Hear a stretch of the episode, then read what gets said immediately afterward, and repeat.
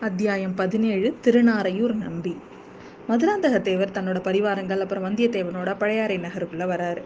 அவர் வந்து பார்த்திங்கன்னா முதல்ல எல்லா படை வீடு அதாவது முன்னாடியே பார்த்தோம்ல ஆரிய படை வீடு பம்பை படை வீடு புதுப்படை மணப்படை இந்த மாதிரி படை வீடு படை வீரர்கள் வாடுற பகுதி வழியாக முதல்ல ஊர்வலம் வருது.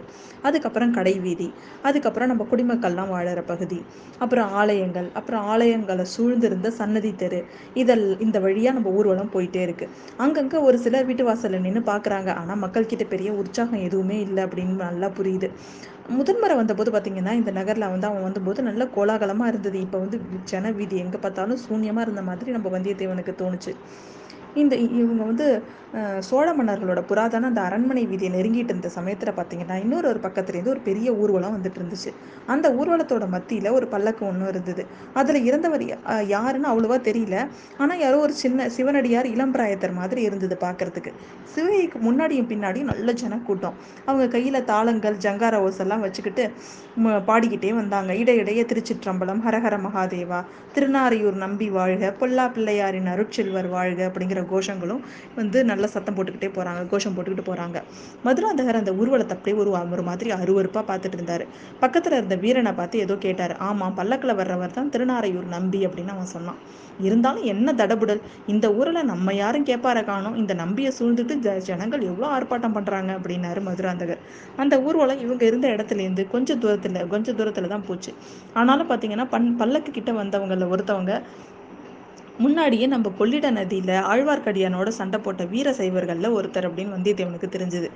மதுராந்தக தேவரும் அவரோட பரிவாரங்களும் அரண்மனை வீதி கிட்ட போக்குள்ள செம்பியன் மாதேவியோட மாளிகை வழியாக போய் செம்பியன் மாதேவியோட மாளிகைக்கு போகிறாங்க அரண்மனையோட வாசல்லையே நம்ம பெரிய பிராட்டி நின்றுட்டு இருந்தாங்க. யாரையோ வரவேற்பறதுக்கு ஆயத்தமாக அவங்க நின்றுட்டு இருந்த மாதிரி இருந்தது.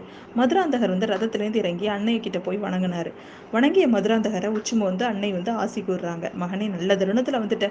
திருநாரையூர் நம்பி வந்துட்டு இருக்கிறாரு அவசியமானா கொஞ்சம் போய் சிரம பரிகாரம் செஞ்சுட்டு சீக்கிரம் சபா மண்டபத்துக்கு வந்து சேர் அப்படின்னு சொல்றாரு. மதுராந்தகோட முகம் அப்படியே பொலிவிழுந்தது மாதிரி வந்தியத்தேவனுக்கு தோணுச்சு.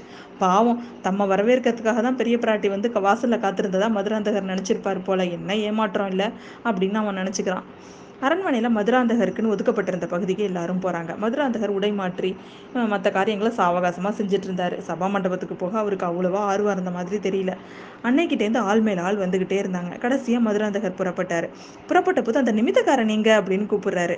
அவரோட சபா மண்டபத்துக்கு எப்படா போவோன்னு துடிச்சிட்டு இருந்தான் நம்ம வந்தியத்தேவன் தோ ஆயத்தமாக இருக்கேன் அப்படின்னு வந்து நிற்கிறான் அவனையும் இன்னும் பில இன்னும் சிலரையும் அழைச்சிக்கிட்டு நம்ம மதுராந்தகர் சபா மண்டபத்துக்கு போகிறாரு மண்டபத்தில் ஏற்கனவே சபை கூடி இருந்தது ஒரு பக்கத்தில் செம்பியன் மாதேவி இன்னொரு இன்னொரு ஒரு பக்கத்தில் குந்தவை பிராட்டி. இன்னும் சில அரண்மனை பெண்களும் உட்கார்ந்துருந்தாங்க. சபையில் நடு நாயகமாக போட்டிருந்த பீடத்தில் அந்த வாலிபரை மறந்திருந்தார். அவர் இளம் பிராயத்தவராக தான் இருந்தார். விபூதி ருட்சா துருத்ராட்சம் இது எல்லாம் சேர்ந்து அவரோட முகமே அப்படியே கலையாக இருந்தது. அவர் எதிரில் நிறைய ஓலைச்சுவடிகளும் இருந்தது. கையில் உள்ள ஒரு ஓலைச்சுவடியை அவர் கையிலையும் ஒரு ஓலைச்சுவடி வச்சுருந்தாரு. அந்த இளைஞர் தான் பல்லக்கில் வந்தவர் அப்படிங்கிறவங்க அப்படிங்கிறது பக்கத்தில் இருந்தவங்க வழியாக நம்ம வந்தியத்தேவன் தெரிஞ்சுக்கிட்டான். அவனோட கண்கள் வந்து சபா மண்டபத்தில் அங்கேயும் இங்கேயும் சுற்றி சுற்றி தேடுது. எங்கே குந்தவை பிராட்டி வந்து நம்மளை பார்ப்பாங்களா? குந்தவை பிராட்டிக்கு பக்கத்தில் குந்தவை பிராட்டியே அவன் பார்த்துட்டு இருந்தான். முதல்ல அவனை பார்த்த உடனே குந்தவை பிராட்டி அப்படியே வியப்பாக பார்க்குறாங்க. அதுக்கப்புறம் வந்து அவன் பக்கம் பார்க்கவே இல்லை அவங்க. என்ன உன்னை ஒருவேளை நம்மளை தெரிஞ்சுக்கலையா அப்படின்னு கூட அவனுக்கு ஒரே சந்தேகமாக இருந்தது.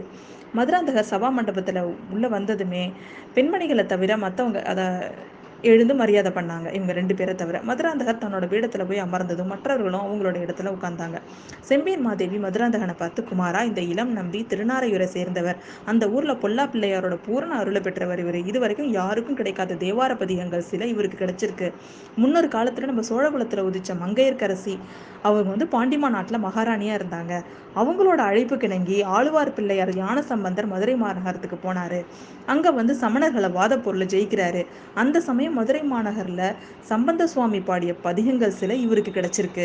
அந்த பதிகங்களில் நம்ம சோழகுலத்து மாதரசியை பற்றியும் சம்பந்தர் பாடியிருக்காரு. அந்த பாடல்களை கேட்கும்போது எனக்கு அப்படியே உடலே பூரிச்சு பரவசமாக இருக்குது உன்னோட தந்தை இருந்து கேட்டிருந்தா எவ்வளவோ மகிழ்ச்சியாக இருந்திருப்பார். நீயாவது கேள் அப்படிங்கிறாங்க. மதுராந்தகர் கேட்குறேன் தாயே பதிகத்தை ஆரம்பிக்கிட்டோம் அப்படிங்கிறாரு. ஆனால் அவரோட முகம் அவ்வளவா சந்தோஷமாக இல்லை. அந்த மனசு எங்கேயோ இருந்துச்சு. திருநீர் ருத்ராட்சம் அணிஞ்ச சாதாரண சிறுவன் ஒருவனை போய் இந்த மாதிரி நடுநாயகமாக அமர்த்தி தடபுடல் செய்கிறது அவருக்கு சுத்தமாக பிடிக்கவே இல்லை.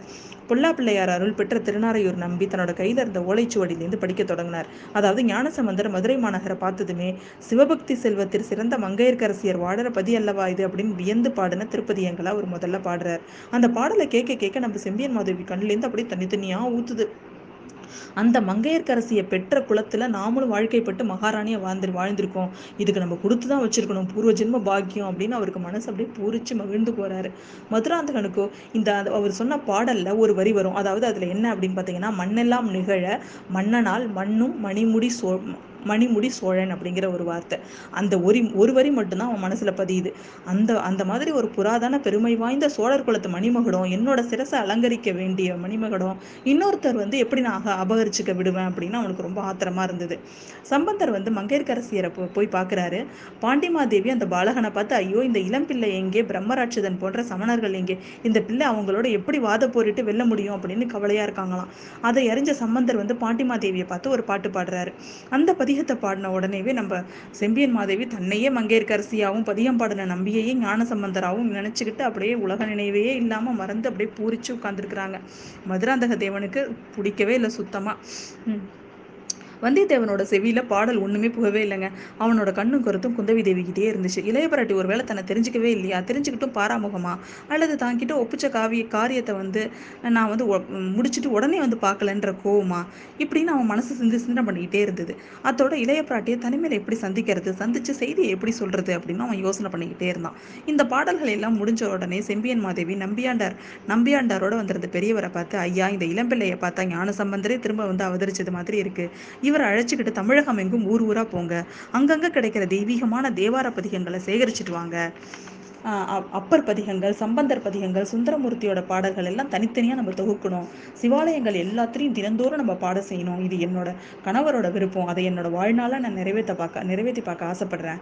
நீங்கள் ஊர் ஊராக போவதற்கு வேண்டிய சிவிகைகள் ஆட்கள் பரிவார சாதனங்கள் எல்லாத்தையும் நான் வந்து ஏற்பாடு பண்ணுறேன் சக்கரவர்த்தியோட அனுமதி அனுமதியை குறிப்பதோ இதோ என்னோட பையன்கிட்டயே நான் செய்தி சொல்லி அனுப்புகிறேன் அப்படின்னு அவர் சொல்கிறாரு அந்த சமயத்தில் அப்போ எழுந்த கோலாகலமான கோஷங்கள் அப்படியே மதுராந்தகனோட செவிக்கு நாராசாரமாக இருந்துச்சு.